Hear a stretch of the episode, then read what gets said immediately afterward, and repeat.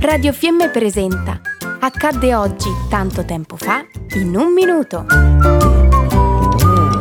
Di Giacomo Panozzo.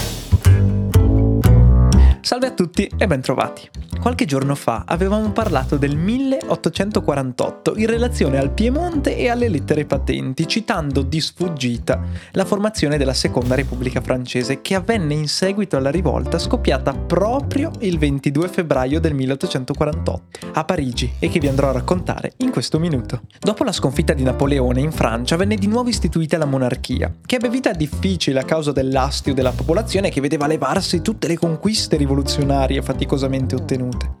Fu così che dopo svariati tentativi di rivolta negli anni precedenti, anche a causa della pesante crisi economica del 1845 e dopo i divieti del re Luigi Filippo verso le manifestazioni pubbliche, scoppiò una rivolta popolare. In poco tempo venne proclamato un governo provvisorio e già il 24 febbraio Parigi era in mano agli insorti. Re Luigi Filippo fu costretto ad abdicare e il 4 novembre dello stesso anno la Francia ebbe una nuova Costituzione. Questa seconda repubblica però ebbe una vita piuttosto breve. Il 10 dicembre del 48 si tennero le elezioni per il Presidente della Repubblica e vinse Luigi Napoleone, il nipote di Napoleone Bonaparte.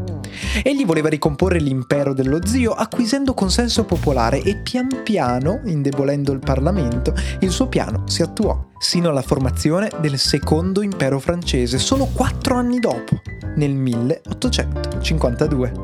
Noi invece ci sentiamo domani, un buon proseguimento sulle frequenze di Radio Fiemme.